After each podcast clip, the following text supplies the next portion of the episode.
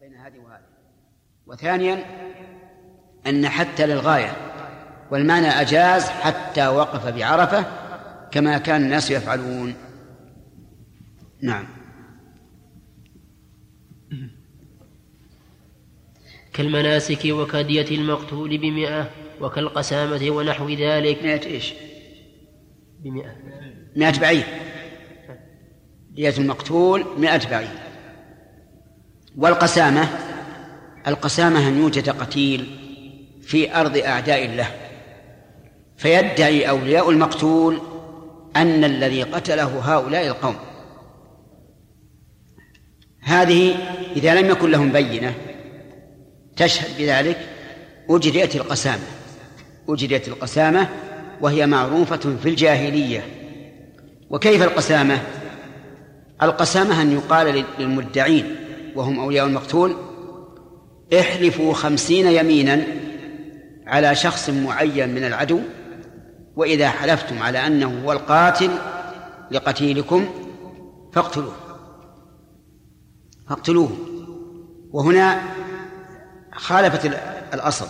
الأصل أن على المدعي البينة وعلى المنكر اليمين. لكن هنا اليمين على المدعي. وأيمان أهل القسامة بمنزلة البينة. ولذلك إذا أقسموا خمسين يمينا قتلوا من ادعوا عليه القتل. وإنما جعل اليمين في جانب المدعي هنا لأن جانبه أقوى. ما الذي قوى جانبه؟ العداوة التي بين القتيل وبين العدو الذي اتهم بقتله. واليمين في الحقيقة اليمين ليست في جانب المدعى عليه دائما. اليمين في جانب أقوى المتداعيين سواء كان هو المدعي أو المدعى عليه. ولهذا يحكم بثبوت الحق بشاهد واحد ويمين. لأنه يعني شهد رجل بأن فلانا سرق من من فلان ألف ريال وليس عنده إلا شاهد واحد وأقسم المدعي فيحكم له بالمال لكن لا يحكم بقطع اليد لأن الحدود لا تثبت إلا ببينة. نعم. المهم عرفتم القسامة الآن ولا لا؟ القسامة أن يحلف مدع القتل على قوم أنهم قتلوا قتيلهم وكان بينهم عداوة ظاهرة. نعم.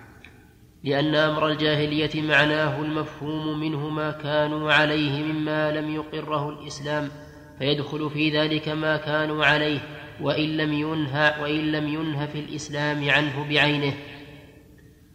وأيضا ما روى أبو داود والنسائي وابن ماجه من حديث عياش بن عباس عن أبي الحصين يعني الهيثم بن شفي قال خرجت أنا وصاحب لي يكنى أبا عامر. يكنى أحسن. يكنى أبا عامر رجل من المعافر لنصلي بإيلياء وكان قاصهم رجل من الأزد يقال له أبو ريحانة من الصحابة. قال أبو الحصين فسبقني صاحبي إلى المسجد ثم ردفته فجلست إلى جنبه فسألني هل أدركت قصص أبي ريحانة؟ قلت لا. قال سمعته يقول نهى رسول الله صلى الله عليه وسلم نهى رسول الله صلى الله عليه وسلم عن عشر عن الوشر والوشم والنتف وعن مكامعة الرجل الرجل بغير شعار ومكامعة المرأة المرأة بغير شعار وأن يجعل الرجل بأسف بأسفل ثيابه حريرا. في أسفل. نعم. في أسفل. في؟ أي نسخة عندكم؟ بأسفل. في في أسفل. تصحيح. ما أشار إليها؟ لا ما أشار. في أسفل تصحيح. ها؟ من الله حطوها اجعلوها نسخة. لأنها في أسفل أوضح في المعنى.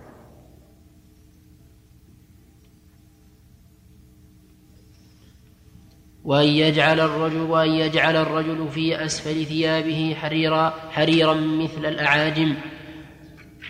أو يجعل على منكبيه حريرا مثل الأعاجم. وعن النهبى وركوب النمور ولبوس الخاتم إلا لذي سلطان. وفي رواية عن أبي ريحانة قال بلغني أن رسول الله صلى الله عليه وسلم هذا الحديث محفوظ من حديث عياش بن عباس رواه عنه المفضل بن فضالة وحيوة بن شريح المصري وحيوة بن شريح المصري ويحيى بن أيوب وكل منهم ثقة. وعياش وعياش بن عباس روى له مسلم وقال يحيى بن معين ثقة وقال أبو حاتم صالح وأما أبو الحصين الهيثم بن شفي قال الدار قطني شفي بفتح الشين وتخفيف الفاء وأكثر المحدثين يقول شفي وهو غلط وأبو عامر وأبو عامر الحجري فشيخان قد روى قد روى عن كل واحد منهما أكثر أكثر أكثر من واحد وهما من الشيوخ القدماء. وهذا الحديث قد أشكل على أكثر الفقهاء من جهة أن يسير الحرير قد دل على جوازه نصوص متعددة ويتوجه تحريمه على هذا الأصل وهو أن يكون صلى الله عليه وسلم إنما كره أن يجعل الرجل على أسفل ثيابه أو على منكبيه حريرا مثل الأعاجم فيكون المنهي عنه نوعا كان شعارا للأعاجم فنهى فنهي فنهى عنه لذلك لا لكونه حريرا فإنه لو كان النهي عن عنه لكونه حريرا لعم الثوب كله ولم يخص هذين هذين الموضعين ولهذا قال فيه مثل الأعاجم والأصل في الصفة أن تكون لتقييد الموصوف وبهذا التقييد ذكر الشيخ رحمه الله أن النهي عن الشيء قد يكون نهيا عن صفته أو عن مشابهة, مشابهة فيه للكفار نعرف خطأ بعض الإخوة الذين أنكروا وجود المحاريب في المساجد. وقالوا إن النبي صلى الله عليه وسلم نهى عن مذابح كمذابح النصارى. فظنوا أن كل محراب فإنه مذبح كمذبح النصارى. وفعلا بنوا مساجد في بعض الهجر والقرى ليس لها محاريب. فصار الرجل يدخل ولا يدري من أين يصلي لأنه ما في محراب يدل عليه. حجرة مربع فقط. قالوا لأن الرسول صلى الله عليه وسلم نهى عن مذابح كمذابح النصارى.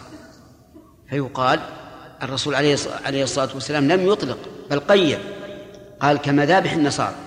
فلو أننا جعلنا محاريب كمحارب النصارى كمحاريب النصارى فالنهي وارد لا شك فيه. ولا يجوز. أما أن نجعلها محاريب تخالف محاريب النصارى فلا بأس بها وفيها فائدة عظيمة وهي الدلالة على القبلة. ولهذا ذكر الفقهاء رحمهم الله أن مما يستدل به على القبلة محاريب محاريب المساجد التي للمسلمين. وهذا أمر ظاهر. وأنا أذكر لكم قصة وقعت بعين أول ما فرشت المساجد من شيخ الإسلام رحمه الله مفيدة. وهو أن النهي قد يكون عن صفة الشيء لا عن الشيء نفسه. نعم. والأصل في الصفة أن تكون لتقييد الموصوف لا لتوضيحه وعلى هذا يمكن, يمكن تخريج ما رواه أبو داود بإسناد صحيح عن سعيد بن أبي عروبة عن, عن قتادة عن الحسن عن عمران بن حصين أن نبي الله صلى الله عليه وسلم قال لا أركب الأرجوان ولا ألبس المعصفر ولا ألبس القميص المكفف بالحرير. قال فأومأ الحسن إلى جيب قميصه. قال وقال ألا, وطي ألا, ألا وطيب الرجل ريح لا لون له. ألا وطيب النساء لون لا ريح له. قال سعيد أراه قال إنما حملوا قوله في طيب النساء على أنها إذا خرجت فأما إذا كانت عند, عند زوجها فلتطيب بما شاءت أو يخرج هذا الحديث أو يخرج هذا أو يخرج هذا الحديث أو يخرج هذا الحديث على الكراهة فقط. وكذلك قد يقال في الحديث الأول لكن في ذلك نظر.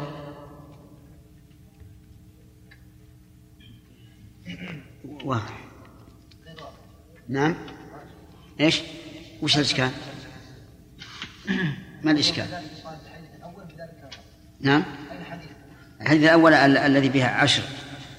عشر خصال نهى عنها الرسول عليه الصلاة والسلام.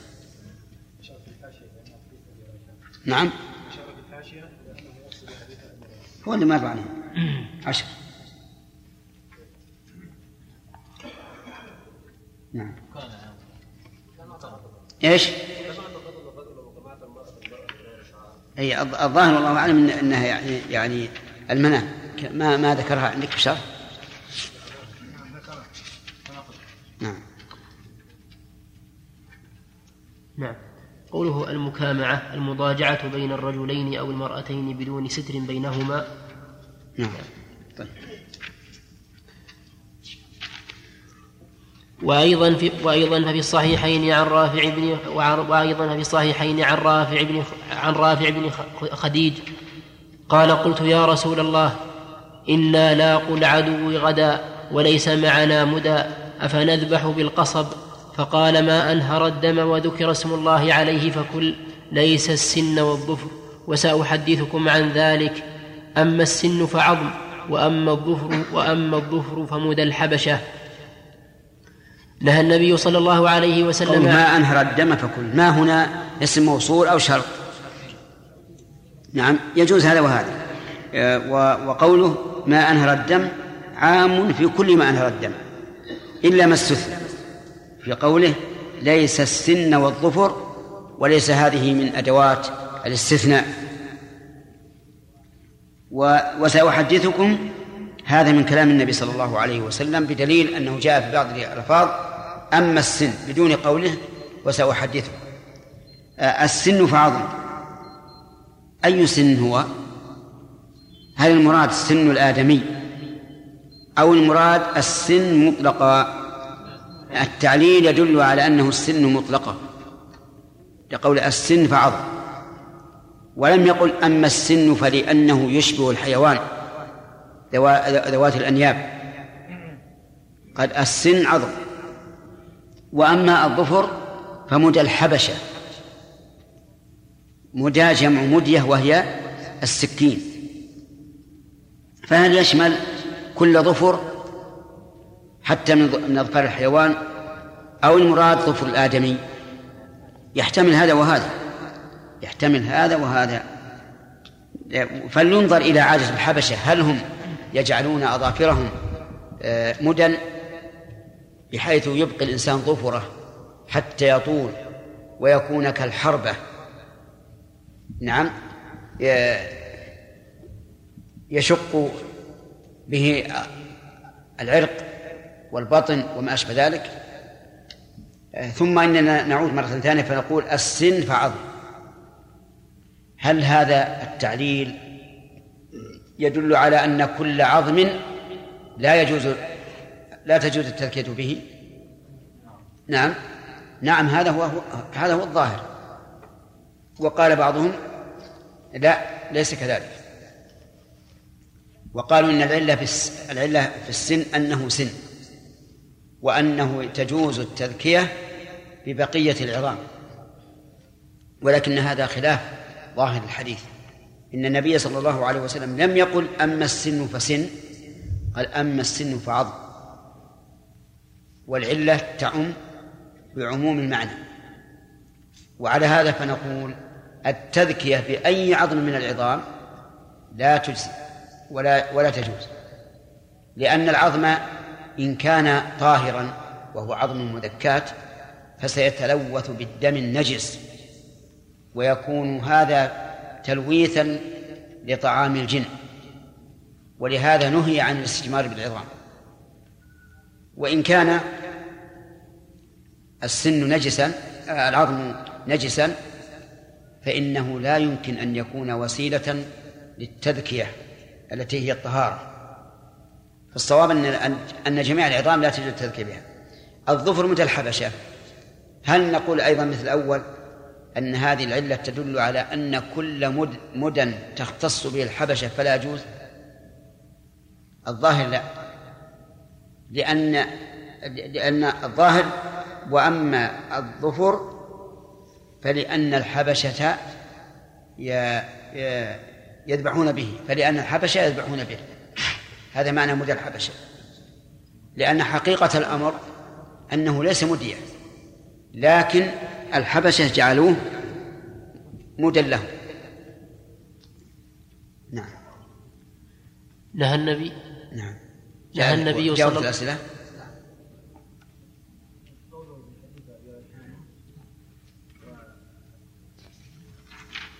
ولبوس الخاتم إلا لذي سلطان. نعم. هذا الظاهر والله أعلم مراده لبوس الخاتم الذي يكون فيه نقش نقش الاسم. وإلا فقد ثبت أن الصحابة رضي الله عنهم يلبسون الخواتيم الرجال والنساء. لكن أيضا فيه دليل على أنه لا ينبغي لبس الخاتم إلا للحاجة إلا لذي سلطان لمن له سلطة كالأمير والوزير والقاضي. والمفتي وما أشبه ذلك ممن يحتاج إلى الختم. وأما من لا يحتاج إلى الختم فالخاتم ليس ليست سنة في حقه إن لبسه فهو جائز وإن لم يلبسه فلا يطلب منه لبسه نعم. شيخ عليكم. مسألة المحاريب مسألة مهمة لأن بعض الإخوة يرى ما قلتم ولهم يعني قول في ذلك. نعم. فمما فمما يعني يستدلون به آه، أن تلك المحاريب التي في زماننا لم تكن في عهد النبي عليه الصلاة والسلام ولا يعني ولا الخلفاء الراشدون ولا إيش؟ ولا, ولا الخلفاء يعني نعم. المحاريب. نعم. ف وكانت الدواعي قائمة لقيامها في زمانهم ولم يقيموها فدل على أن ذلك ليس من السنة. نعم. أو يقولون بدعة. ليس ليس بصحيح أولا لا يستطيعون أن يثبتوا أن المحاريب غير موجودة. هذه واحدة. وشيء لأن النفي صعب. والشيء الثاني أن هذه المحاريب جرت عليها الأمة الإسلامية ولم ينكرها إلا إلا شذاذ من الناس. والشيء الثالث قد يقال مثلا إن إنها في عهد الصحابة ليس هناك حاجة إلى إلى إلى المحاريب كحاجتها اليوم. لأن المساجد في فيما سبق ليست كالمساجد اليوم تكون مثلا مربعة وزواياها سواء بحيث تشتبه القبلة. غالبها قد يكون الصف فيها طويل ويعرف اتجاه القبلة. نعم. انتهى الوقت. إيه. انتهى الوقت يا خالد. وصلى الله وسلم على عبده ورسوله نبينا محمد وعلى آله وصحبه أجمعين. قال شيخ الإسلام ابن تيمية رحمه الله تعالى في كتابه اختار الصراط المستقيم. وأيضا في الصحيحين عن رافع بن خديج أنه قال قلت يا رسول الله إنا لاقوا العدو غدا وليس معنا مدى أفنذبح بالقصب؟ فقال ما أنهر الدم وذكر اسم الله عليه فكل ليس السن والظفر. وسأحدثكم عن ذلك.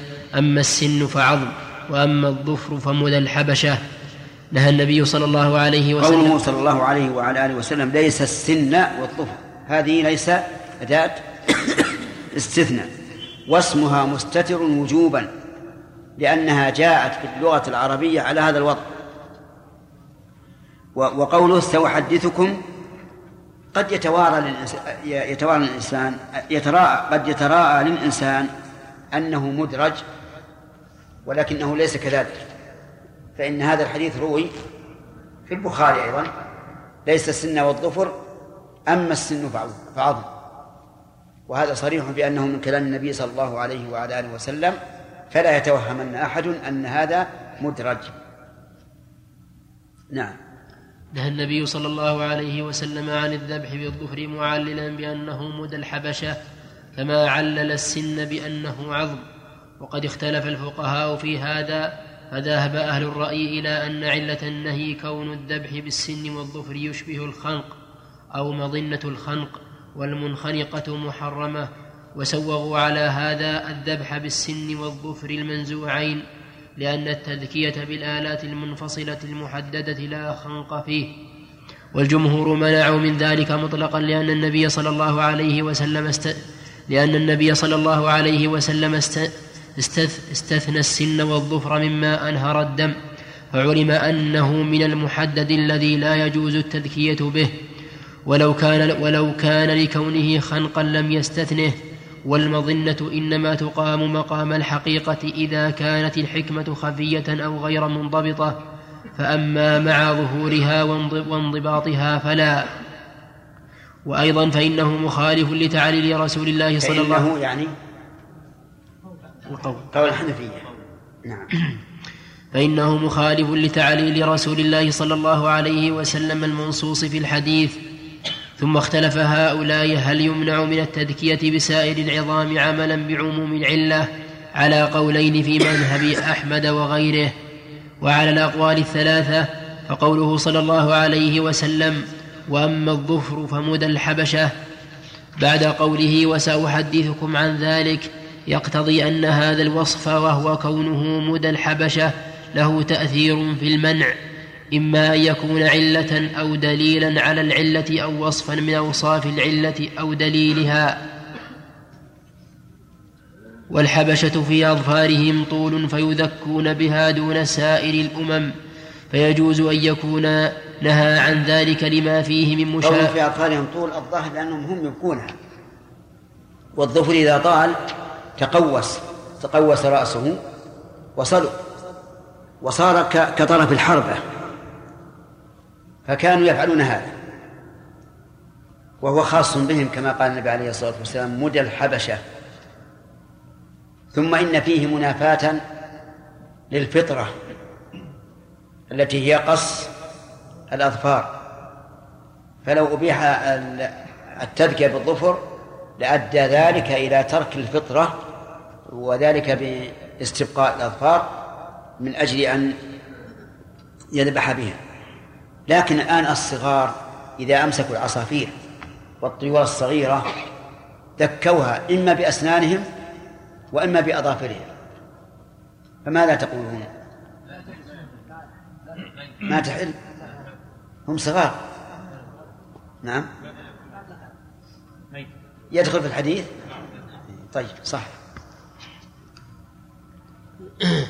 وأما العظم فيجوز أن يكون نهيه عن التذكية به كنهيه عن الاستنجاء به لما فيه من تنجيسه على الجن. إذ الدم نجس. وليس الغرض هنا ذكر مسألة الزكاة بخصوصها فإن فيها كلاما ليس هذا موضعه. موضعه. ليس هذا موضعه. وأيضا ففي الصحيحين عن الزهري عن سعيد بن المسيب أنه قال البحيرة التي يمنع درها للطواغيت فلا يحلبها أحد من الناس والسائبة كانوا يسيبونها لآلهتهم لا يحمل عليها شيء. وقال قال أبو هريرة قال رسول الله صلى الله عليه وسلم رأيت عمرو بن عامر الخزاعي يجر قصبه في النار كان كان أول من سيب السوائب. وروى مسلم من حديث سهيل بن أبي صالح عن أبيه عن أبي هريرة رضي الله عنه أنه قال قال رسول الله صلى الله عليه وسلم رأيت عمرو بن لحي بن قمعة بن خندف أخا بني كعب وهو يجر قصبه في النار. وللبخاري من حديث أبي صالح عن أبي هريرة أن رسول الله صلى الله عليه وسلم قال عمرو بن لحي بن قمعة عمرو بن لحي عمرو بن لحي بن قمعة بن خندف أبو خز ابن. ابن خندف أبو خزاعة. هذا من العلم المشهور أن عمرو أن عمرو بن لحي هو أول من نصب الأنصاب حول البيت ويقال إنه جلبها من البلقاء من أرض الشام متشبها بأهل البلقاء وهو أول من سيب السائبة ووصل الوصيلة وحمى الحام. فأخبر, فأخبر النبي صلى الله عليه وسلم الحامي وحمل حامية. ها؟ بالياء. حامية. نعم هذا مقتضى القواعد. نعم. وحمل حامية فأخبر النبي صلى الله عليه وسلم أنه رآه يجر قصبه في النار وهي الأمعاء ومنه سمي القصاب بذلك لأنها تشبه القصب. ومعلوم أن أن العرب قبله كانوا على ملة أبيهم إبراهيم على شريعة التوحيد والحنيفية السمحة دين أبيهم إبراهيم. فتشبهوا بعمر بن نحي وكان وكان عظيم أهل مكة يومئذ لأن خزاعة كانوا عندكم؟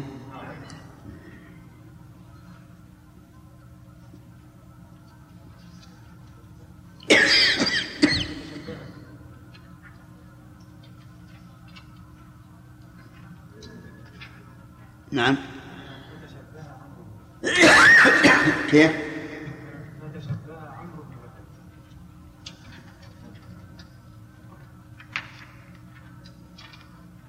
اللي قرأ. تشبهوا. شبه بالإفراد.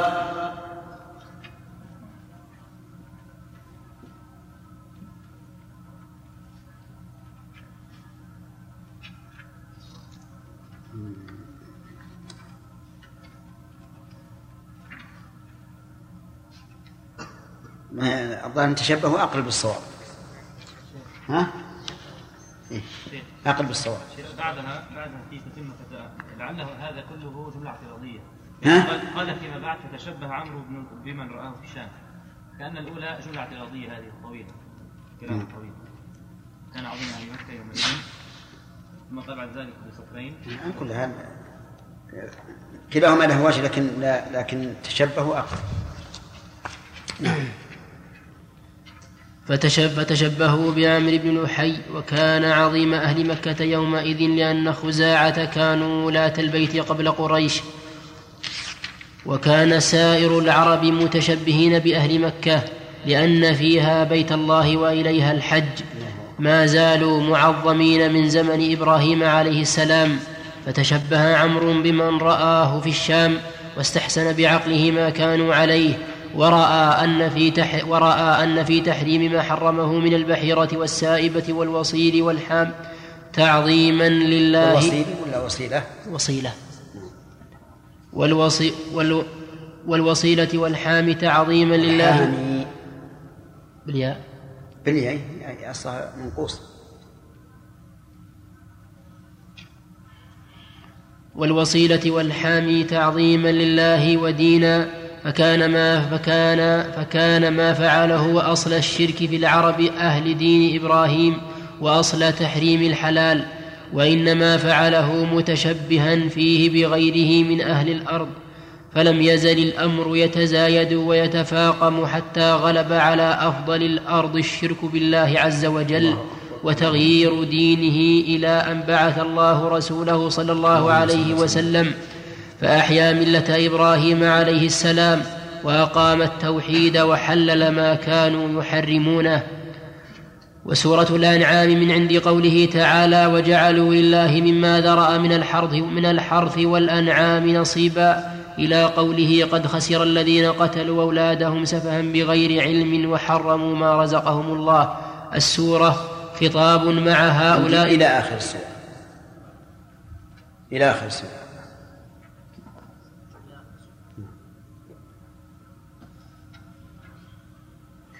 إلى آخر السورة خطاب مع هؤلاء الضرب ولهذا يقول تعالى في أثنائها سيقول الذين أشركوا لو شاء الله ما أشركنا ولا أنا عندي وقال الذين أشركوا.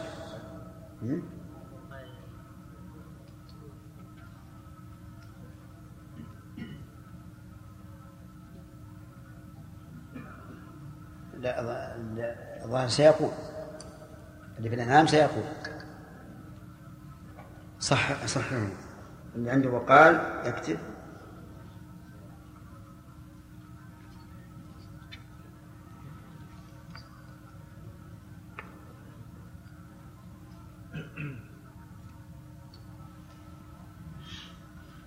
ولهذا يقول تعالى في أثنائها سيقول الذين أشركوا لو شاء الله ما أشركنا ولا آباؤنا ولا حرمنا من شيء. ومعلوم أن مبدأ هذا التحريم ترك الأمور المباحة تدينا وأصل هذا وأصل هذا التدين هو من من التشبه بالكفار وإن لم يقصد وإن لم يقصد التشبه بهم. فقد تبين لك أن من أصل دروس دين الله وشرائعه وظهور الكفر والمعاصي التشبه بالكافرين. كما أن من كما أن من أصل. نعم. تشبه. نعم. فقد تبين لك أن من أصل دروس دين الله وشرائعه وظهور الكفر والمعاصي التشبه بالكافرين كما أن من أصل كل خير الم... ويؤيد هذا ويؤيد هذا قوله عليه الصلاة والسلام من تشبه بقوم فهو منهم. يعني منهم فيما تشبه به فيهم ومنهم فيما يؤول إليه أمره إذا لم يوفقه الله تعالى للتوبة والواقع شاهد بهذا. ولذلك تجد أبعد الناس عن عن الإيمان والإسلام هم الذين اغتروا بمظاهر الكفار وتشبهوا بهم. نسأل الله الهداية للجميع. نعم. كما أن من أصل كل خير المحافظة على سنن الأنبياء. مثل هذه هذه القاعدة يعني ينبغي أن تكتبوها عندكم. نحن كتبنا المهم من هذا الكتاب في كتيب صغير. لكن قد يفوتنا بعض الشيء. قد يفوتنا بعض الشيء. فلو أنكم مثل هذه القواعد يجعل الإنسان معه دفتر كلما انتهينا من الدرس يكتب القواعد المهمة. كان هذا طيب. نعم. كما أن من أصل كل خير المحافظة على سنن الأنبياء وشرائعهم ولهذا عظم وقع البدع في الدين. وإن لم يكن فيها تشبه بالكفار فكيف إذا جمعت الوصفين؟ يعني البدع في الدين أعظم من من من كثير من الكبائر لأن فيها تغيير الدين. حتى إن بعض أهل العلم قال إن صاحب البدعة لا توبة له لما يخلفه بعده من مخالفة الشريعة. فلذلك يجب على الإنسان أن أن يحترز في كل ما يتعبد به لله من عقيدة أو قول أو فعل وأن لا يجرؤ على الله عز وجل فيسن في دينه ما ليس منه. نعم. ولهذا جاء في الحديث ما ابتدع قوم بدعة إلا نزع إلا نزع عنهم من السنة مثلها. مثلها. إلا إلا نزع عنهم من السنة مثلها. وأيضا وأيضا فقد روى أبو داود في سننه وغيره من حديث هشيم قال أخبرنا أبو بشر عن أبي عمير بن أنس عن عمومة له من الأنصار قال اهتم النبي صلى الله عليه وسلم للصلاة كيف يجمع الناس لها فقيل له انصب راية عند حضور الصلاة فإذا رأوها آذن بعضهم بعضا فلم يعجبه ذلك قال فذكروا له النق النقع كذا.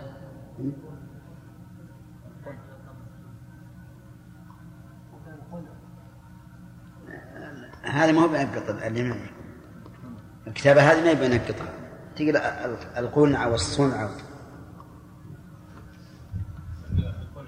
القنع. وش بعدها؟ سبور اليهود؟ الشين ها؟ شبور اليهود. شبور اليهود اي لكن وش معناه؟ ما شرح المحقق المعنى؟ لا ما شرح. الله أعلم أنها البوق. الله أعلم أنه شيء يشبه البوق إن لم يكن إياه. نعم. قال فذكروا له النقع شبور اليهود فلم يعجبه ذلك وقال هو من أمر اليهود. قال فذكروا له الناقوس فقال هو من فعل النصارى فانصرف. من أمر النصارى. في ألف نسخ ها؟ يقول هنا المؤلف وهو في في ألف المهم مشينا إلى عندكم ولا ما أشار؟ نعم. انتهى. نعم. فانصرف عبد الله بن زيد بن عبد ربه وهو مهتم. وهو مهتم لهم النبي صلى الله عليه وسلم وهو مهتم لهم النبي صلى الله عليه وسلم فأري الأذان في منامه. قال فغدا على رسول الله صلى الله عليه وسلم فأخبره فقال يا رسول الله إني إني لبين إني لبين نائم ويقظان إذ أتاني آت فأراني الأذان. قال وكان عمر بن الخطاب رضي الله عنه قد رآه قبل ذلك فكتمه عشرين يوما. قال ثم أخبر النبي صلى الله عليه وسلم فقال له ما منعك أن تخبرنا؟ فقال سبقني عبد الله بن زيد فاستحييت. فقال رسول الله صلى الله عليه وسلم يا بلال قم فانظر ما يأمرك به عبد الله عبد الله بن زيد فافعله. قال فأذن بلال. قال أبو بشر فحدثني أبو عمير أن الأنصار تزعم أن عبد الله بن زيد لولا أنه كان يومئذ مريضا لجعله رسول الله صلى الله عليه وسلم مؤذنا. هذا من باب محبة السبق إلى الخير. يعني كأنهم كأنه قيل لهم ليش لماذا لم يجعل الرسول عليه الصلاة والسلام عبد الله بن زيد هو المؤذن؟ فقالوا إنه إنه مريض. وفي هذا الحديث دليل على أن الله تعالى قد يوفق المفضول لما لا يوفق له الفاضل. فأبو بكر ما رآه. عمر رآه لكن لم يبينه للرسول عليه الصلاة والسلام. ورآه عبد الله بن زيد بن عبد ربه و وأخبر النبي صلى الله عليه وسلم به. و ولكن لا يق... الخصيصة الواحدة لا تقتضي الفضل المطلق. يعني إذا فضل أحد بفضيلة واحدة لا يلزم من ذلك الفضل المطلق. ولهذا نجد بعض الصحابة يكون لهم خصائص ليست ليست لمن هو أفضل منهم بكثير. فالفضل نوعان فضل مطلق وفضل مقيد.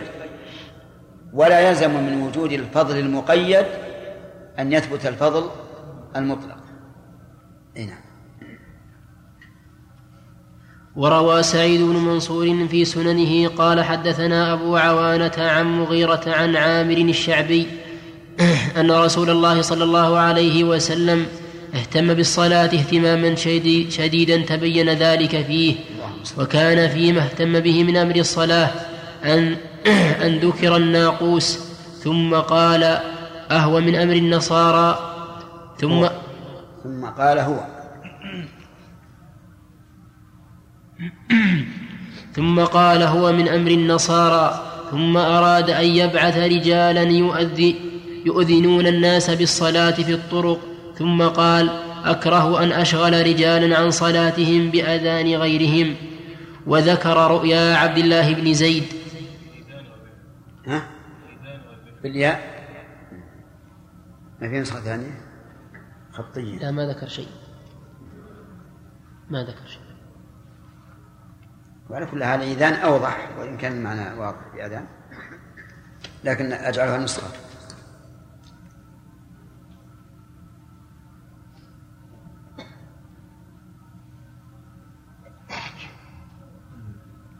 رحمك الله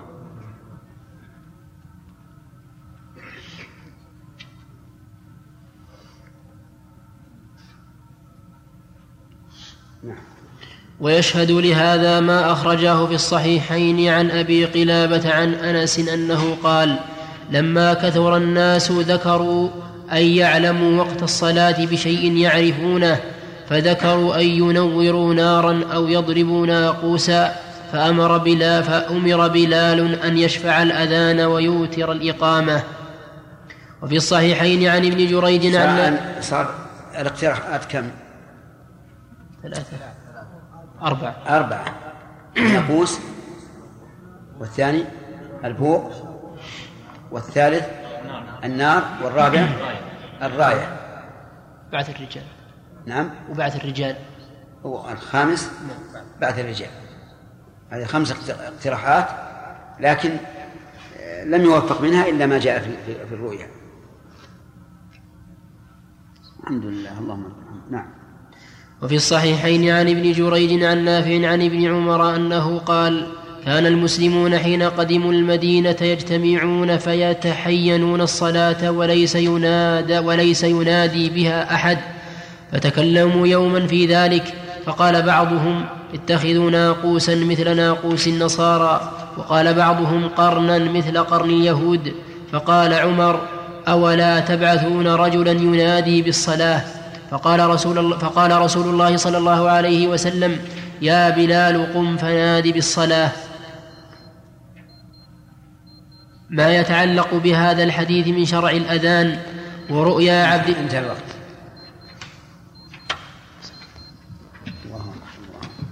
اللهم رب هذه الدعوة التامة والصلاة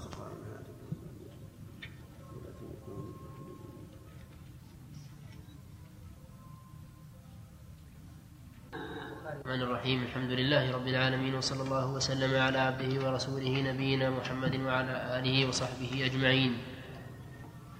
قال شيخ الإسلام ابن تيمية رحمه الله تعالى في كتابه الاقتضاء وفي الصحيحين عن ابن جريج عن نافع عن ابن عمر أنه قال رديتونه تبي ترد الحديث؟ نعم حديث طيب.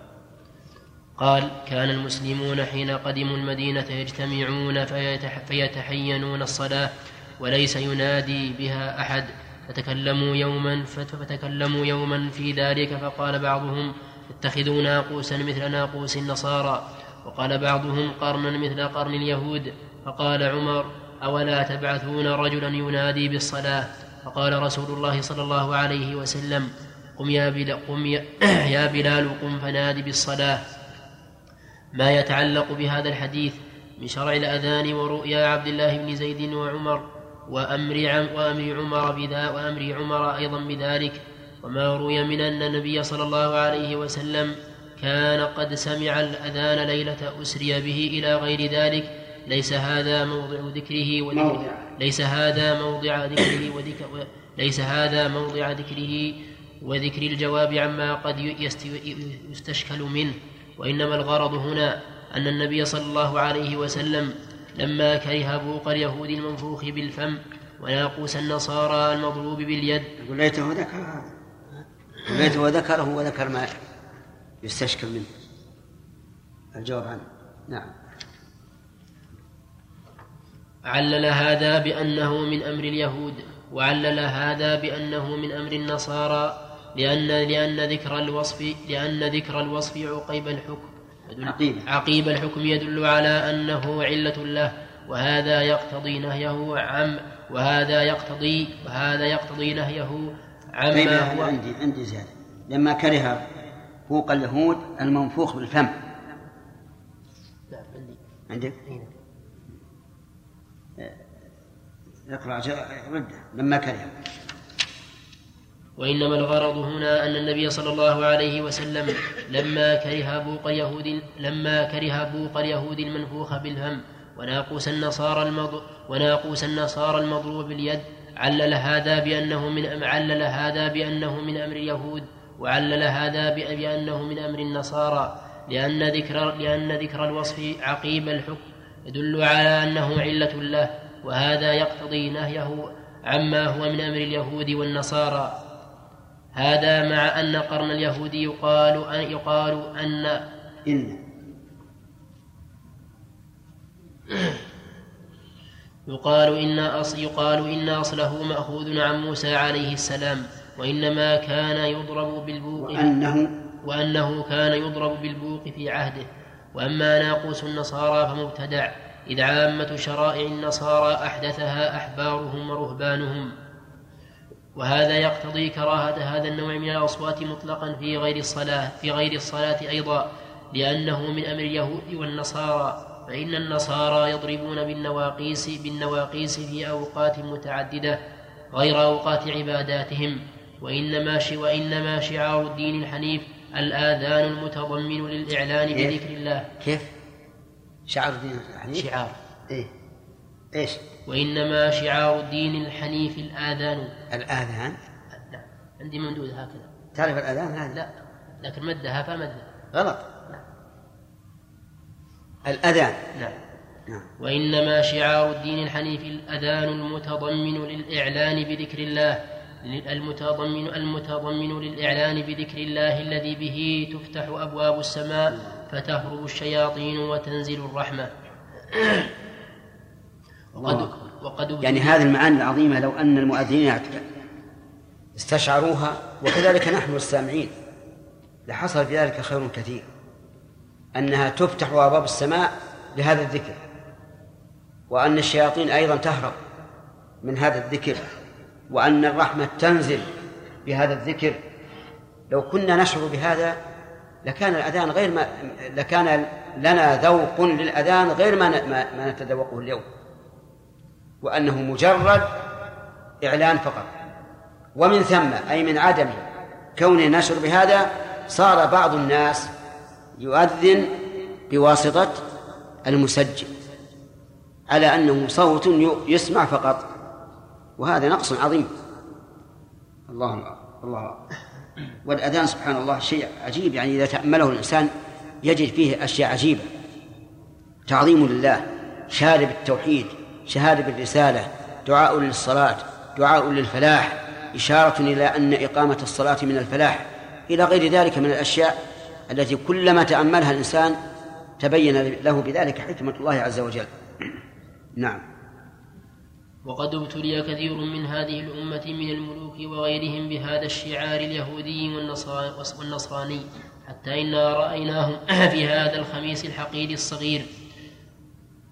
يزفون البخور ويضربون له بنواقيس صغار حتى إن من الملوك من كان يضرب بالأبواق والدباب في أوقات الصلوات الخمس.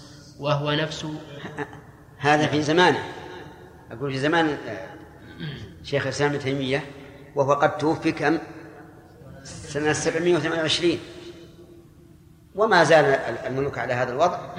تجد يضرب بالدباب والنواقيس والأبواق وما أشبه ذلك. وكلها مأخوذة من من اليهود والنصارى.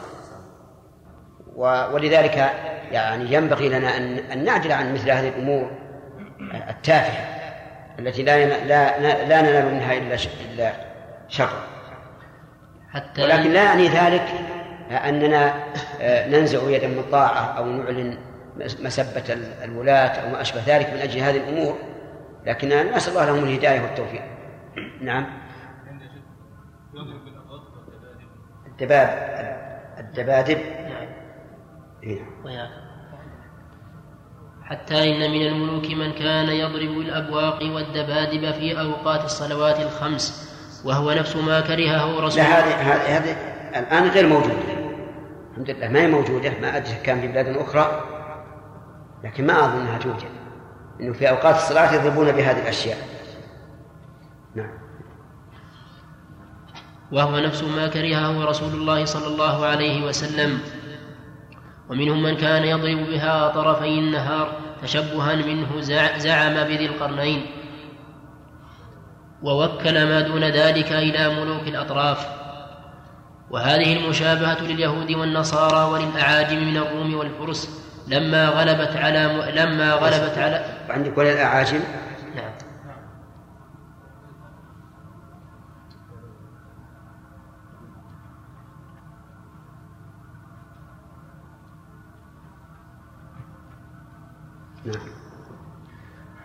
وهذه المشابهة لليهود والنصارى وللأعاجم من من الروم والفرس لما غلبت على لما غلبت على ملوك المشرق هي وأمثالها مما خالفوا به هدي المسلمين ودخلوا فيما كرهه الله ورسوله سلط عليهم الترك الكافرون.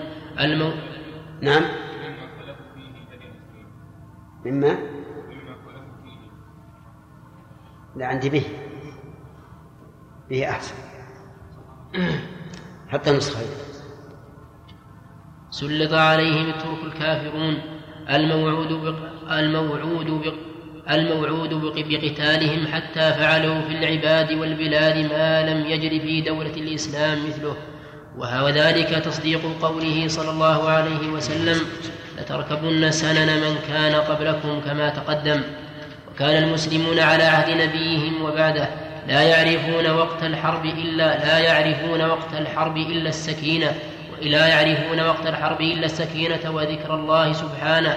قال قيس بن عبا قال قيس بن عباد وهو من كبار التابعين كانوا يستحبون خفض الصوت عند الذكر وعند القتال وعند الجنائز.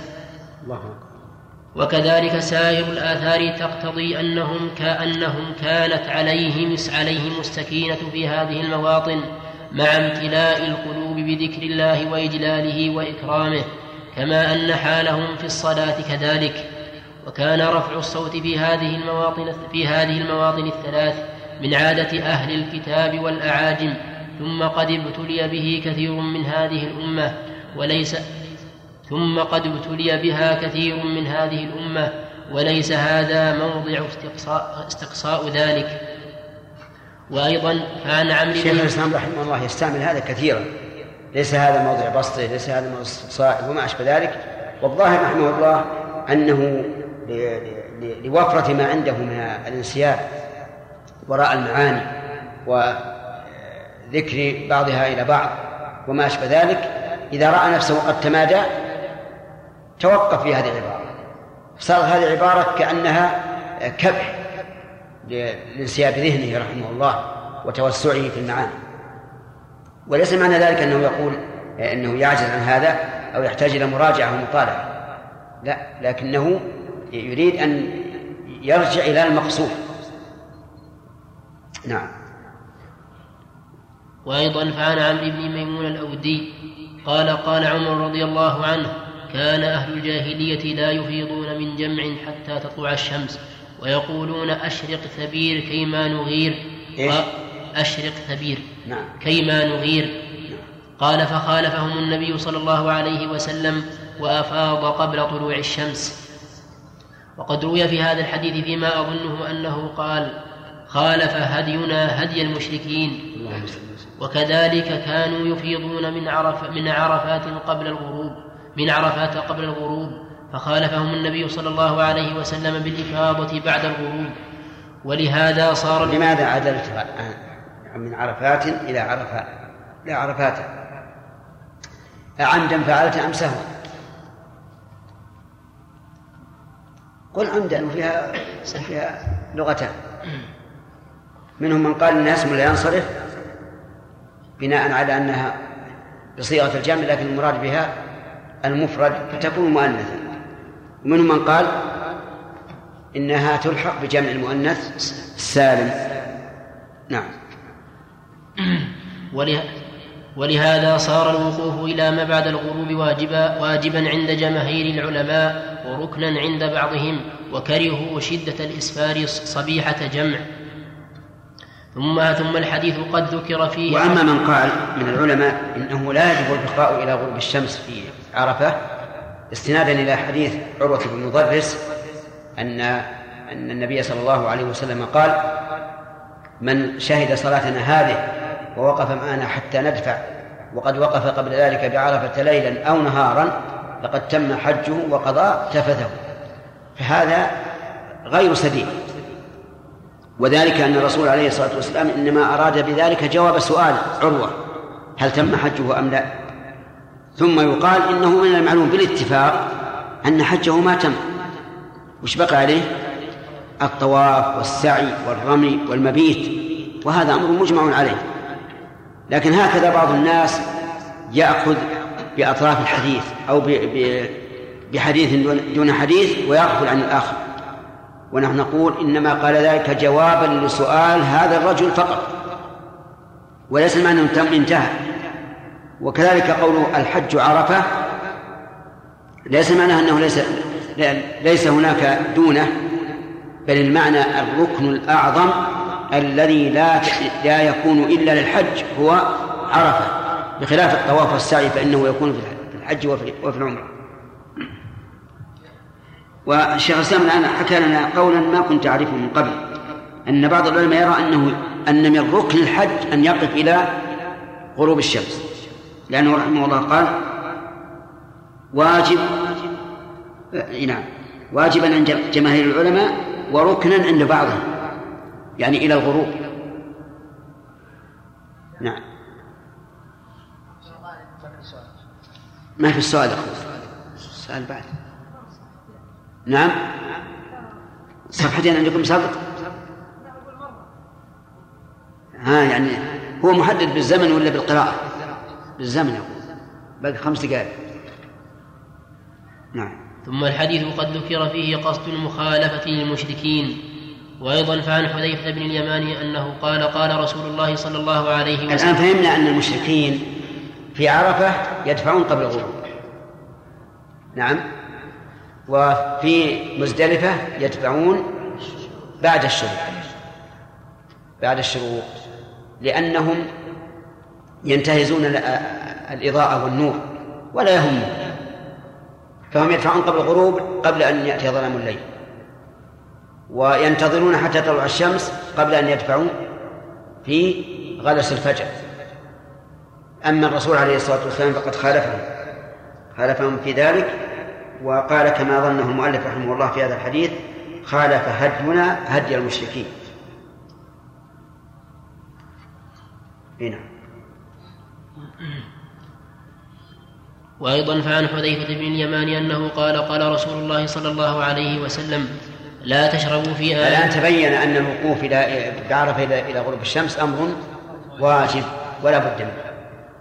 ولا يمكن للرسول عليه الصلاة والسلام وهو الرؤوف الرحيم بالمؤمنين أن يلجئهم إلى أن ينتظروا حتى تغرب الشمس فيذهبوا في الليل دون أن يرخص لهم في الدفع في النهار في وقت النور والظلمة. ثم إن الدفع قبل الغروب يكون فيه شبه من من المش... من هذه المشركين. ولا يمكن أن يتقرب الإنسان إلى الله بمشابهة المشركين أعداء الله. انتبهوا لهذا لأن بعض المتفقهة لا يراعون مثل هذه المعاني العظيمة. نعم.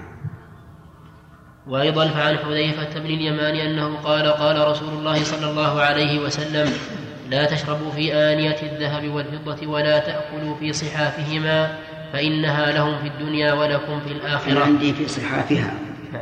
ولا تأكلوا في صحافها فإنها لكم في الدنيا و... فإنها لهم فإنها لهم في الدنيا ولكم في الآخرة. متفق عليه. وعن جبير بن نفير عن عبد الله بن عمرو أنه قال رأى رسول الله صلى الله عليه وسلم علي ثوبين معصفرين فقال فقال إن هذه من ثياب الكفار فلا تلبسها. رواه مسلم. علل النهي عن لبسها بأنها من ثياب الكفار وسواء أراد أنها مما يستحله الكفار بأنهم يستمتعون بخلاقهم في الدنيا. طيب هنا نهى عن لبس ما يشبه لباس الكفار في اللون. فكيف بما يشبه لباس الكفار في التفصيل والهيئة؟ يكون أشد وأعظم. فكيف إذا كان فيه بالنسبة للنساء فتنة وإبداء للعورة والدخول في قوله صلى الله عليه وسلم نساء كاسيات عاريات مميلات مائلات. الحقيقة أن المسلمين اليوم في غفلة عن هذه الأمور وعن وعن مقصود الشارع بالبعد عن إيش؟ عن مشابهة الكفار وأنها أمر خطير جدا. ومن تشبه بقوم فهو منهم. أي نعم. علل النهي عن لبسها بأنها من ثياب من ثياب الكفار وسواء أراد أنها مما يستحله الكفار بأنهم يست بأنهم يستمتعون بخلاقهم في الدنيا أظنكم تعرفون معنى مع أصفرين يعني مصبوغين بالعصف والعصف لونه أحمر نعم أو مما يعتاده الكفار لذلك كما أنه في الحديث قال إنهم يستمتعون كما أنه في الحديث قال إنهم يستمتعون بآنية الذهب والفضة في الدنيا وهي للمؤمنين في الآخرة. ولهذا كان العلماء يجعلون اتخاذ الحرير أو أواني إذا لهم في الدنيا يعني استفاد من كلام الشيخ رحمه الله فائدة عظيمة أن قوله صلى الله عليه وسلم لهم في الدنيا ليست إباحة. يعني وأن وأنها لهم في الدنيا شرعا ولكنها إباحة قدرية يعني أن الله تعالى متعهم بها فهم يستمتعون بها. وأما أنها حلال فليست حلال لهم بل هي حرام عليهم كما هي حرام على المسلم. نعم. ولهذا كان العلماء يجعلون اتخاذ الحرير وأواني الذهب والفضة تشبها بالكفار ففي الصحيح ففي الصحيحين عن أبي عثمان النهدي أنه قال كتب إلينا عمر رضي الله عنه ونحن بأذرب بأذربيجان مع عتبة مع عتبة بن مع عتبة بن فرقد انتهى كراسة من خلينا نشوف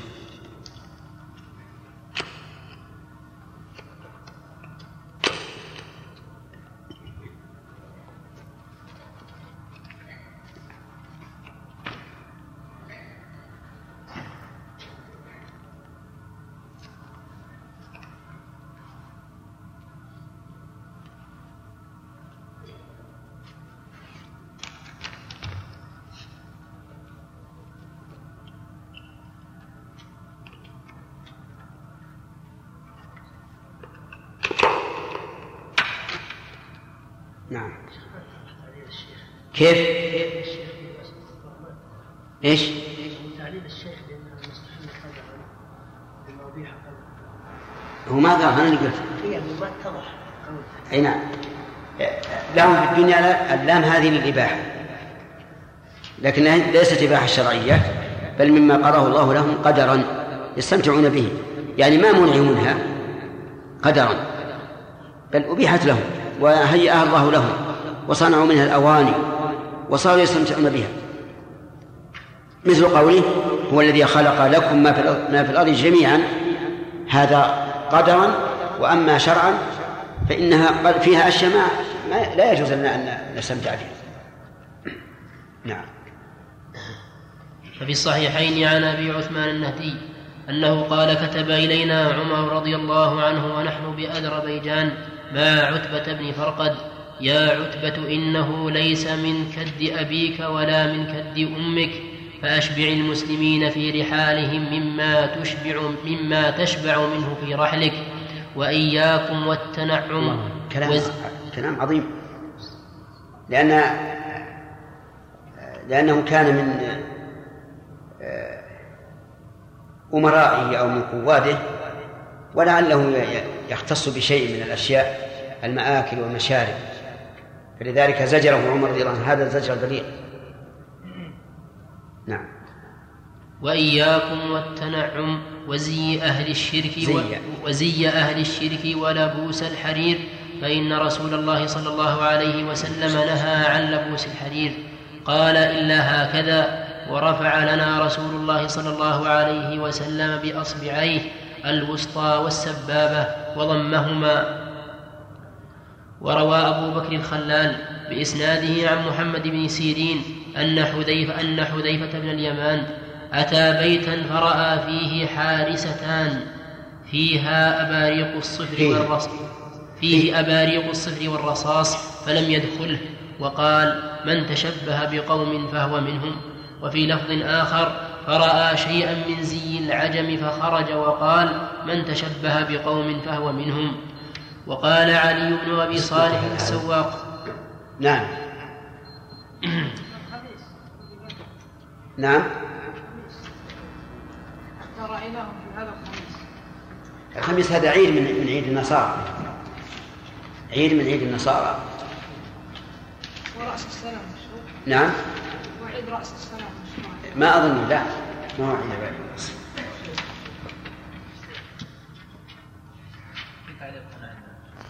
عن الخميس وش يقول؟ إيه أعطنا عندك تعليق عبد الرحمن؟ إيه نعم قوله الخميس الصغير يوم من أيام النصارى التي يحتفلون بها وهو الواقع قبل آخر خميس من أيام صومهم ويحتفلون بهذا الخميس الصغير تقديما للاحتفال بيوم الخميس الكبير وهو آخر صوم النصارى وهو عيد المائدة. نعم. يقول في كتابه الاقتضاء أن الشيء إذا كان هو أصلا من عند الكفار ثم انتشر بين المسلمين فإنه إيش؟ إيش؟ قلنا أن شيخ الإسلام ابن تيمية يقول أن الشيء إذا كان أصله من عند الكفار. نعم. ثم انتشر بين المسلمين ف فلا يكون آه، بذلك فيه تشبه. تشبه نعم. لكن ما الجواب مثلا آه، في مسألة مثلا البنطلون وحملنا ذلك كذلك عليه على هذا الحديث. أولا من قال؟ من قال ان شيخ الاسلام قال. شيخ اخذناه في الدرس. أحد قال شيخ الإسلام قال قلت قلتم سيأتينا هذا في الكتاب أنه الشيء إذا انتشر. عدلنا إلى قول آخر ولا قول سيأتي. إلا يا شيخ. لا إحنا نقلنا عن صاحب الفتح فتح الباري عن الإمام مالك رحمه الله أنه قال إذا كان أصل الشيء خاص بالكفار ثم انتشر بين المسلمين فإنه لا يعد تشبها لأنه صار الكافر والمسلم كلهم فيه سواء. والتشبه هو ان أن يتخذ الإنسان شيئا يختص بالكفار حيث من رآه قال هذا من الكفار. هذا ضرب التشبه. أحسن الله إليك على هذا ما الجواب مثلا في مسألة البنطلون. إيه؟ على بها على هذا الحديث أن هذه ثياب الكفار فلا تلبسها. نعم. يعني الآن ما صارت ثياب الكفار. الشيخ الإسلام ذكر فيها معنيين. نعم. من قول ثياب الكفار. نعم. آدم. الترك الكافرون. إيش؟ الترك الكافرون. إيش؟ الترك الكافرون. أي. أي في عهد في عهد رحمه الله. سلط العقاب على المسلمين. وحصل بينهم قتال عظيم عظيم إيش؟ وكرهوا شدة الإسفار صبيحة جمع وإيش؟ قوله ولهذا صار الوقوف إلى ما بعد الغروب واجبا. ولهذا ولهذا صار الوقوف صار الوقوف الوقوف إلى ما بعد الغروب واجبا عند جماهير العلماء. نعم. وركنا عند بعضهم. وكرهوا شدة الإسفار صبيحة جمع. إيش؟ وكرهوا شدة الإسفار إي نعم. صبيحة جمع. نعم. لا يخالف حديث جابر وقف حتى أصفر جدا. لا. ما يخالف لأن لأن الإصفار يعني الشمس ما بقى عليه إلا خمس دقائق أو أقل وأسفل جدا يعني آه، بان بان النهار تماما نعم. بارك الله فيك. بعض المؤذنين إذا أراد أن يقيم أقام وهو ماشي هل هذا يعتبر من امتحان الإقامة وعدم يعني التأمل فيما فيها من معاني عظيمة؟ بعض العلماء كره الإقامة وهو يمشي. وقال إنه يقيم قائما لكن الكراهة تحتاج إلى دليل في الوقت. إيش؟ العمومات عمومات الأمر بالتأمل في في الأذكار وفي القول بس الكراهه تحتاج إلى دليل نعم. ضرب المدافع أيام رمضان. نعم. ضرب المدافع أيام رمضان إعلان عن الإفطار. نعم. هذا كان كانوا يستعملونه اولا قبل أن أن تأتي الإذاعات. لأن الناس ما يعرفون. أما بعد أن حصلت الإذاعات الحمد لله اكتفوا بها. وليسوا وليسوا يضربون المدافع احتفالا بالشهر. يعني أنا أتكلم عن بلادنا أما البلاد الأخرى ما أدري عنها. إنما يفعلون ذلك لأجل الإخبار بدخوله أو خروجه نعم رياض خرج الإنسان من عرفة قبل غروب الشمس عن جهل يا شيخ. هل نعم. يلزم بالكفارة؟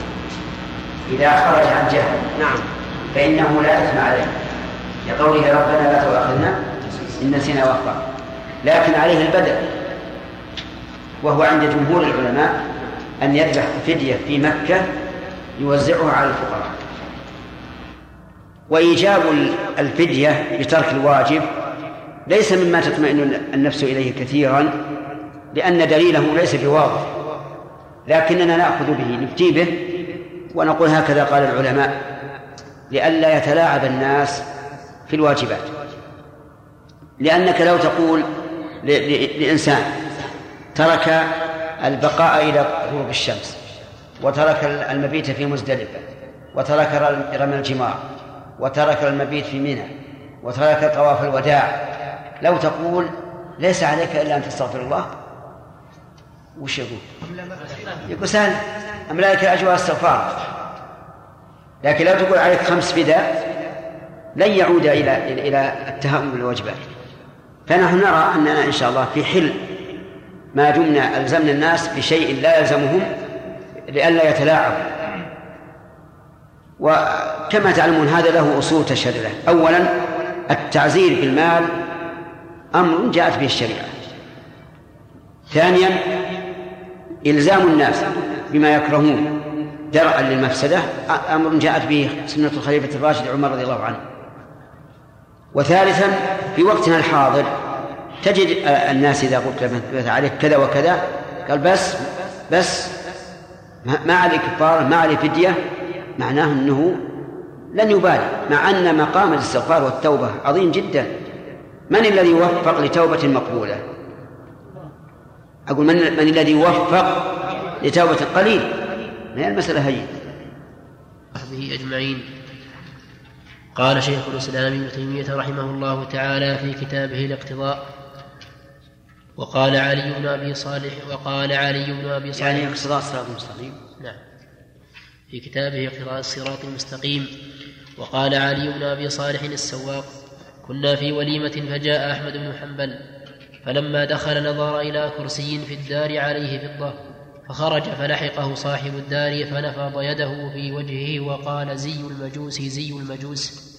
وقال في رواية صالح إذا كان في الدعوة مسكر أو شيء من آنية المجوس أو شيء من آنية من آنية المجوس الذهب والفضة أو ستر الجدران بالثياب خرج ولم يطعم. ول... نعم. أو شيء من آنية المجوس.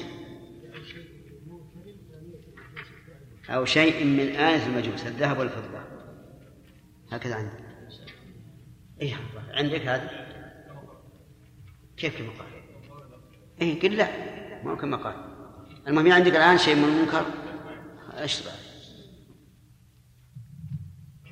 ولو تتبعنا ما في هذا الباب عن النبي صلى الله عليه وسلم مع ما دل عليه كتاب الله. كان الإمام أحمد رحمه الله رأى أن ستر الجدران بالثياب آه، أمر آه، أمر مكروه ولهذا خرج. ولكن سبق لنا أنه إذا كان هناك مصلحة أو حاجة فإنه لا بأس به. وحديث ما أمرنا النكس والحجارة والطين يدل على أن الرسول لا يرغب هذا لكن لا يدل على التحريم. ولكن الإمام أحمد رحمه الله له نظرات أخرى وله ورع لا يسبق فيه. نعم. ولو تتبعنا ما في هذا الباب عن النبي صلى الله عليه وسلم مع ما دل عليه كتاب الله لطال فصل. نعم. وأما الإجماع فمن وجوه. لقال لا ما زيادة في المطبوعة. ها؟ قال زيادة في المطبوعة. لا بأس ما تضر. فصل. وأما الإجماع فمن وجوه. من ذلك أن أمير المؤمنين عمر في الصحابة الآن رحمه الله شيخ الإسلام رحمه الله ذكر الأدلة من القرآن والسنة على وجوب مشابهة على وجوب آه، مباينة هدي الكفار والمشركين. ثم ذكر الآن الإجماع. نعم. من ذلك أن أمير المؤمنين عمر الصحابة؟ نعم. إيش بعدها؟ أنا عمر رضي الله عنه. أمير المؤمنين عمر في الصحابة. عندكم الصحابة؟ يعني من جملتهم. من ذلك أن أمير المؤمنين عمر في الصحابة رضي الله عنهم ثم عام ثم عامة الأئمة بعده وسائر الفقهاء جعلوا في الشروط المشروطة على أهل الذمة من النصارى وغيرهم فيما فيما شرطوه على أنفسهم. أن نوقر المسلمين ونقوم لهم من مجالسنا إذا أرادوا الجلوس ولا نت ولا نتشبه ولا نتشبه بهم في شيء من لباسهم قلنسوة أو عمامة أو نعلين أو فرق شعر ولا نتكلم بكلامهم ولا نكتني بكناهم ولا نركب السرج ولا نتقلد السيوف ولا نتخذ شيئا من السلاح ولا نحمله ولا ننقش خواتيمنا بالعربية ولا نبيع الخمور وأن نجز مقادم وأن نجز مقادم رؤوسنا وأن نلزم زينا حيثما كان وأن نشد الزنانير على أوساطنا وأن لا نظهر الصليب على كنائسنا ولا نظهر صليبا ولا كتبا في شيء من طرق المسلمين ولا أسواقهم ولا نضرب بنواقيسنا في كنائسنا إلا ضربا خفيا ولا نرفع أصواتنا مع موتانا ولا نظهر النيران معهم في شيء من طرق المسلمين. رواه حرب بإسناد جيد. وفي رواية أخرى رواها الخلال هذه الشروط في الواقع كأنها كأنها حلم. كأنها حلم. وهذه مشروطة في زمن عمر. وتبعه على ذلك الأئمة كما قال رحمه الله والمراد بالأئمة ليسوا أئمة الدين بل أئمة الحكم. تبعوا على ذلك. ولكن متى هذا؟ لما كانت العزة للمؤمنين وكانوا أعزاء بدينه. أما أنصاره والعياذ بالله الآن كثير منهم أتباعا لغيره حتى في مسائل الدين وتقليد الكافرين. أذاقهم الله الذل ونزع المهابة من قلوب أعدائهم وصاروا إلى ما ترى. نسأل الله أن يعز الإسلام من جديد. هذه الشروط يعني سبحان الله. ما نحتاج الله نتكلم عليها لأنها أقول شرحها يطول والفائدة العملية منها ما ما هي حاصلة. إن شاء الله في المسلم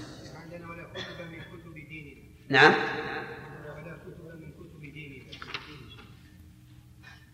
من كتب ديننا زيادة في المطبوعة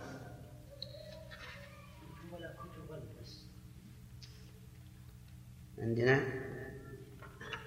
ولا ولا ولا نصيب على كنائسنا بعده ولا؟ ولا نظهر صليبا ولا كتبا. اي والله لو لو أنها أضيفت طيبه كتبا من كتب دينه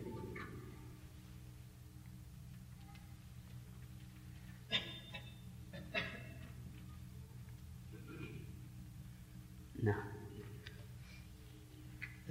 وفي رواية أخرى رواها الخلال وألا نضرب بنواقض لكن من من أراد أن يطبق هذا الآن بدون سلطان ولا إمام هل هو محمود أو مذموم؟ لا شك أنه مذموم لأنه يوجد أناس من الشباب المتحمس إذا قرأ مثل هذه الشروط قال لابد أن نطبقها حتى تعود لنا العزة فنقول أولا ائت بالعزة ثم طبق أما أن تطبق فرعا على أصل لم يوجد فهذا من السفه. من السفه في العقل والضلال في الدين. فأولا ائت بالسبب الذي يوصلك إلى أن تفرض على على الكفار مثل هذه الشروط. الله المستعان. نعم. وفي رواية أخرى رواها الخلال وألا نضرب بنواقيسنا إلا ضربا خفيا في جوف كنائسنا ولا ولا نظهر عليها صليبا. لا عندي خفيا ولا نظهر عليها صليبا ولا نرفع أصواتنا في الصلاة. حتى اللفظ الأول خفيا نعم. ولا نرفع أصواتنا في الصلاة ولا القراءة في كنائسنا فيما يحضره المسلمون وألا وألا وألا نخرج صليبا ولا كتبا في سوق المسلمين. ولا كتابا. نعم ولا كتابا في سوق المسلمين. وألا نخرج باعوثا. والباعوث يخرجون يجتمعون كما نخرج يوم الأضحى والفطر.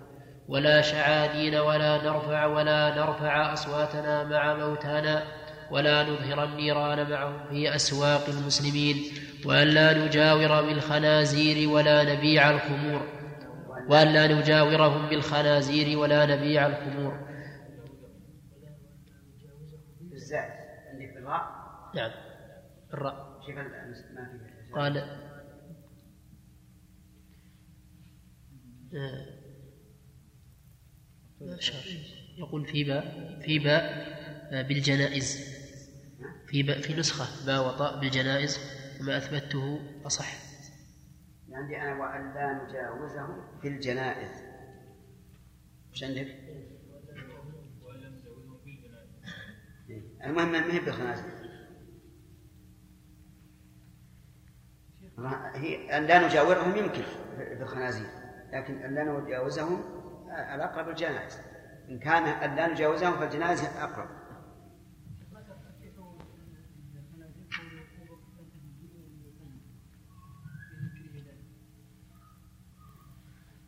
نعم.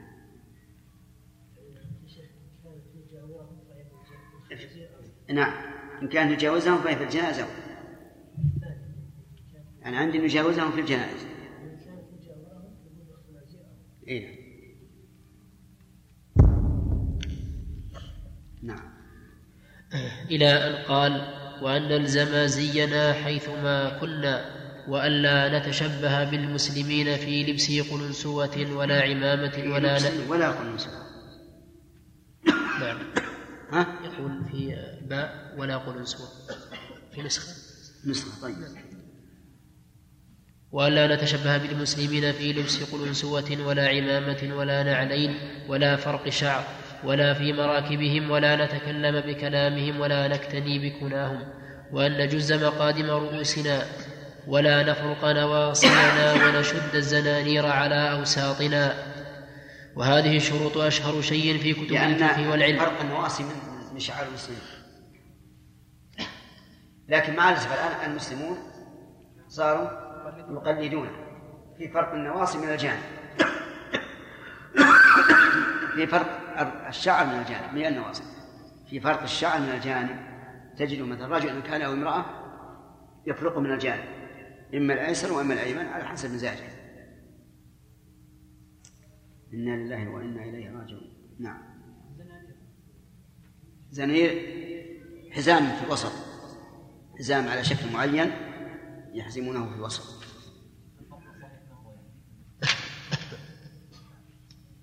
الفرق كل شعر يفرغ إلى إلى جهة. في النصف من اليمين والشمال. في الناصية وفي الخلف في النصف أيضا يجب ينزل على الخلف. نعم. وهذه الشروط أشهر شيء في كتب الفقه والعلم وهي وهي مجمع عليها في الجملة بين العلماء من الأئمة المتبوعين وأصحابهم بين العلماء بين العلماء من الأئمة. من الأئمة. وهي مجمع عليها في الجملة بين العلماء من الأئمة المتبوعين وأصحابهم وسائر الأئمة. ولولا ولولا شهرتها عند الفقهاء لذكرنا ألفاظ كل ذكرنا ألفاظ كل طائفة فيها. وهي أصناف. الصنف الأول ما مقصوده التمييز عن ما مقصوده التمييز عن المسلمين في الشعور واللباس والأسماء والمراكب والكلام ونحوها. ليتميز المسلم عن الكافر. ولا يتشبه ولا ليتميز المسلم عن الكافر ولا يتشبه أحدهما بالآخر في الظاهر. ولم يرضى عمر رضي الله عنه والمسلمون بأصل التمييز بل التميز في عامة الهدي. على تفاصيل معروفة في غير هذا الموضع. وذلك يقتضي وذلك يقتضي وذلك يقتضي إجماع المسلمين على التمييز على التمييز عن الكفار ظاهرا وترك وترك التشبه بهم. ولقد كان أمراء الهدى مثل العمرين وغيرهما يبالغون في تحقيق ذلك بما يتم, بما يتم به المقصود. ومقصودهم من هذا التمييز كما روى الحافظ أبو الشيخ الأصبهاني بإسناده في شروط أهل الذمة عن خا عن خا عن خالد بن عرفطة أنه قال كتب عمر رضي الله عنه إلى الأمصار أن تجز نوا أن تجز نوا أن تجز نواصيهم يعني النصارى ولا يلبسوا لبسة المسلمين حتى يعرفوا. وقال القاضي أبو يعلى في مسألة حدثت, حدثت في وقته أهل الذمة مأمورون بلبس الغيار فإن امتنعوا لم يجوز لأحد من المسلمين لم يجوز لأحد من المسلمين صبغ ثوب من ثيابهم لأنه لم يتعين عليهم صبغ ثوب بعينه. قلت وهذا فيه خلاف. هل يلزمونهم بالتغيير أم الواجب إذا امتنعوا أن نغير نحن؟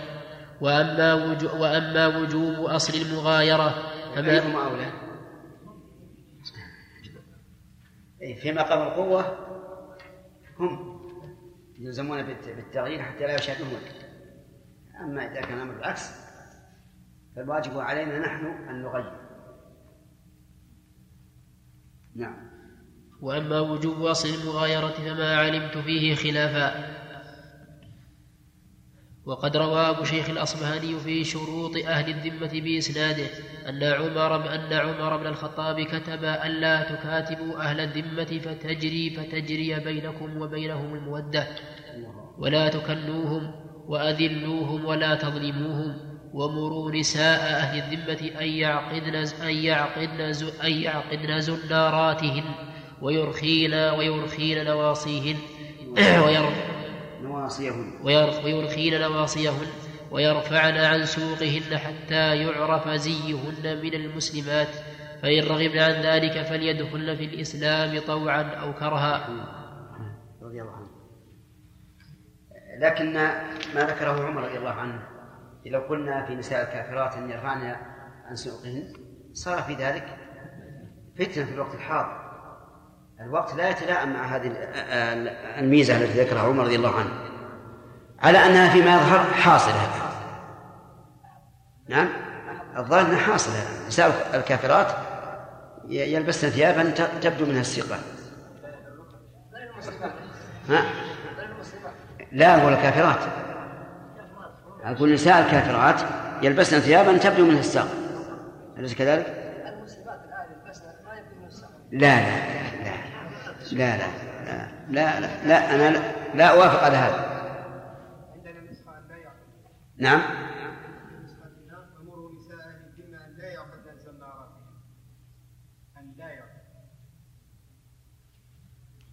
فرق. وش عندك؟ المخطوطة عندك يا سام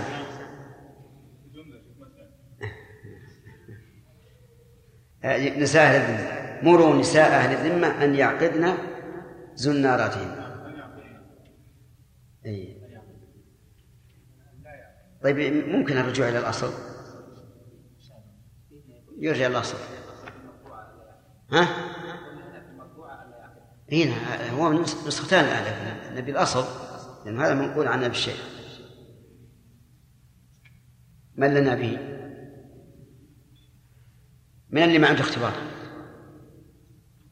عندني اختبار يا مسعود؟ في اختبار؟ نعم. يمكن يمكن. ما ما هذا لا لابد أنه يمكن يكون في المغني يكون في الشرح المهذب لابد أن يكون يوجد عبيد الله جزاك الله خير. طيب. أخذه عبيد الله يا حجاج. نعم. وروى أيضا أبو ش... وروى أيضا قوله رضي الله عنه أذلوهم ولا تذلوهم. مأخوذ من قول النبي عليه الصلاة والسلام إذا لا آه، في أنه نهى أن نبدأ اليهود والنصارى بالسلام وإذا لقيناهم في طريق فلنضطرهم إلى أضيقه. وهذا لا شك أنه إذا له. لكن بدون بدون ظلم. نعم. ما. نعم. طيب. إذا وروى أيضا أبو الشيخ. نقف على هذا. نعم. في بعض البلاد يكون قص الشعر من الرأس من نص الرأس من كان النساء. نعم. هل إذا فعل الرجل ذلك يكون مشبها بالنساء؟ والله في وقتنا الآن الفرق للنساء كما تفضل. لكن في عهد النبي عليه الصلاة والسلام الفرق للرجال. والنساء الظاهر لكن الشيء الصريح في الرجال. فالظاهر أنه إذا إذا تغير الأمر وصار في مكان أو في زمن يختص بالرجال فلا فلا تفرق النساء بالنساء فلا يفرق الرجال نعم هذا الاحكام هذه كيف؟ حال ضعف الأمة إيش؟ في حال ضعف الأمة لا نعم. هذه الأحكام نعم لكن أحيانا يكون من الكفار الضعف يعني يشعر الإنسان بالعزة مثل ما يتم يعني بعض الدول فقيرة يعني نستطيع أن نطبق هذا عليهم ونذلهم أما مثلا الدول الغنية وما يسمى إذا جاءوا إليك ما تستطيع. وهم إذا كانوا في في بلد فقير فالحكومة مثلهم فقيرة بعد أيضا ما تستطيع. شيخ لا يعني مسألة إظهار العزة حتى في بلد غني أظهر العزة لا, لا تعتقد أنك أنك دون الكافر. حتى لو كان رئيسك لا تظهر له العزة تظهر أنه عزيز عليك. يعني من الواقع. الواقع هو على صواب. نعم. أنا أكلم هذا الرئيس اللي هو رئيسي في العمل على وجه العزة باعتبار إني إني وهو كاذب. لكن باعتبار العمل الذي أنا وهو مستخدمون للدولة طبعا أباخذ بما يوجهون إليه. لا تتذلل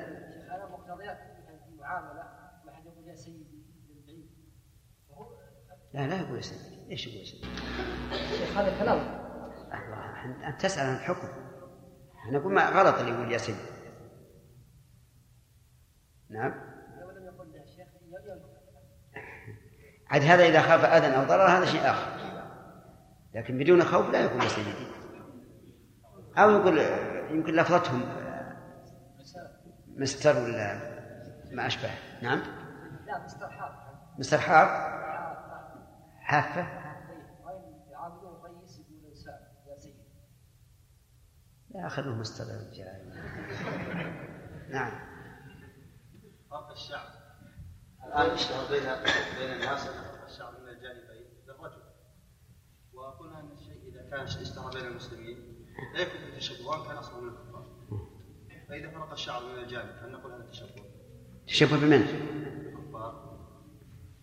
والله هو الظاهر لكن بس ما أدري الآن هو نساء المسلمات مع وإن لم يكن تشبها لأن ما مميلات مائلات كثير من العلماء المعاصرين يقول المميلات أصحاب المشطه المائلة وقد ذكر العلماء السابقون ولكن العمل هذا منتشر وين انتشر؟ يعني انتشر أشياء كثير له السلطة على امرأة يمنع من الجانب